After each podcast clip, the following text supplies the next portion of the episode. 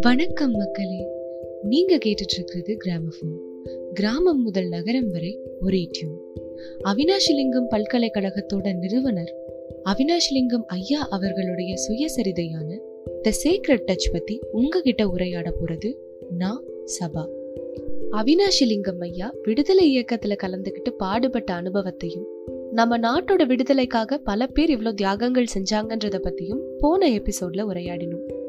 அவினாஷிலிங்கம் ஐயா சிறையில இருக்கும்போது அவருக்கு இருந்த அனுபவங்களை பத்தி இந்த எபிசோட்ல பார்ப்போம் சிறையில இருந்தது அவினாஷிலிங்கம் ஐயா அவரோட வாழ்க்கையில மறக்க முடியாத ஒரு அனுபவம்னு சொல்லியிருக்காரு. நம்ம நாட்டோட விடுதலைக்காக போராடும் போது பல பேர் சிறையில் அடைக்கப்பட்டிருக்காங்க. சிறையில இருக்கும்போது அவங்களுக்கு நிறைய துன்பங்கள் இருந்தது. குடும்பத்தோட ஒரு பிரிவு இருந்தது. நிறைய வருத்தமான நிகழ்வுகளை அவங்க சந்திக்க வேண்டி இருந்தது ஒத்துழையாமை இயக்கம் நடக்கும்போது சிறை கைதிகளை ஒரு சின்ன அறையில தனியா அடைச்சு வைப்பாங்களாம். அங்க இருக்கும்போது ஒரு சிலர் தனிமையில இருக்க முடியாம மன்னிப்பு கேட்டு விடுதலை ஆயிடுவாங்க.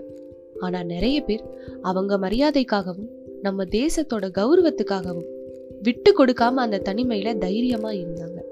கடவுள் பக்தி இருந்தவங்க அவங்களுக்கு தெரிஞ்ச பக்தி பாடல்களை பாடிட்டு கடவுளை கும்பிடுறதுலயே அந்த தனிமையை கழிச்சாங்க.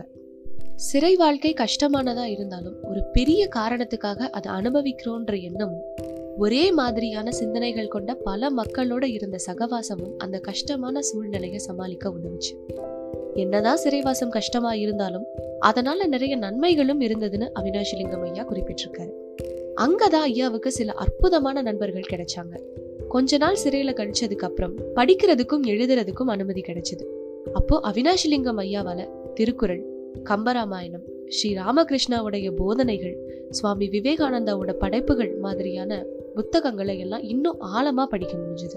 சிறையில இருந்தவங்க அவங்களுக்குள்ள திருக்குறள் ராமாயணம் மகாபாரதம் சிலப்பதிகாரம் மாதிரியான இலக்கியங்களை பத்தி கலந்துரையாடி புரிஞ்சுக்க வகுப்புகள் ஏற்படுத்திக்கிட்டாங்க.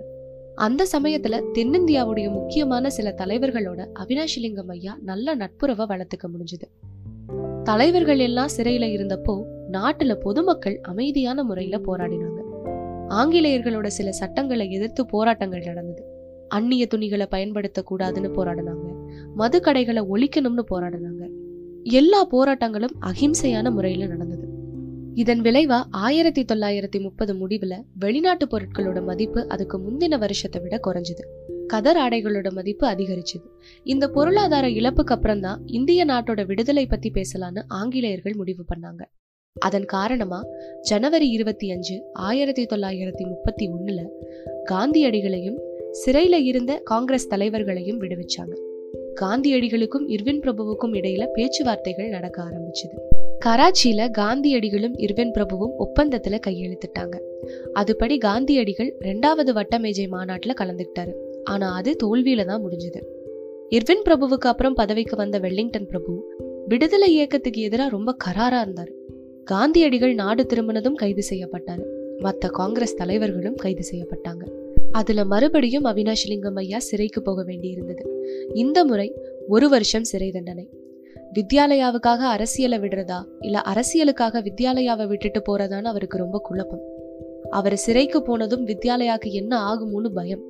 அப்பதான் பர்மா அரசு பணியில இருந்து ஓய்வு பெற்றதுக்கு அப்புறம் சென்னைக்கு வந்த மாணிக்கசாமி முதலியார் அவர்கள் ஸ்ரீ ராமகிருஷ்ணா மிஷன் வித்யாலயாவை பத்தி கேள்விப்பட்டு அவினாஷிலிங்கம் ஐயாவை தேடி வந்தார். ஐயாவை மாதிரியே அவரும் குரு மகாராஜோட பெரிய பக்தர். ஒரு வருஷத்துக்கு வித்யாலயால இருக்க மாணவர்களை பார்த்துக்க ஆசைப்படுறதா சொன்னாரு. ஐயாவுக்கு ஒரு வருஷம்தான் சிறை தண்டனை. கடவுள் உதவுனதா அவினாஷிலிங்கம் ஐயா உணர்ந்தாரு. ஸ்ரீ ராமகிருஷ்ணா மறுபடியும் ஐயாவுக்கும் வித்யாலயாவுக்கும் உதவுனாரு. அவினாஷிலிங்கம் ஐயா ரெண்டாவது முறை சிறையில அடைக்கப்பட்ட அனுபவத்தை பத்தி அடுத்த எபிசோட்ல பார்ப்போம். இதுவரை உரையாடியவள் சபா. அடுத்த வாரம் இன்னொரு எபிசோடோட உங்களை வந்து சந்திக்கிறேன். நீங்க கேட்டுட்டு இருக்கிறது கிராமஃபோன். கிராமம் முதல் நகரம் வரை ஒரே டியூன்.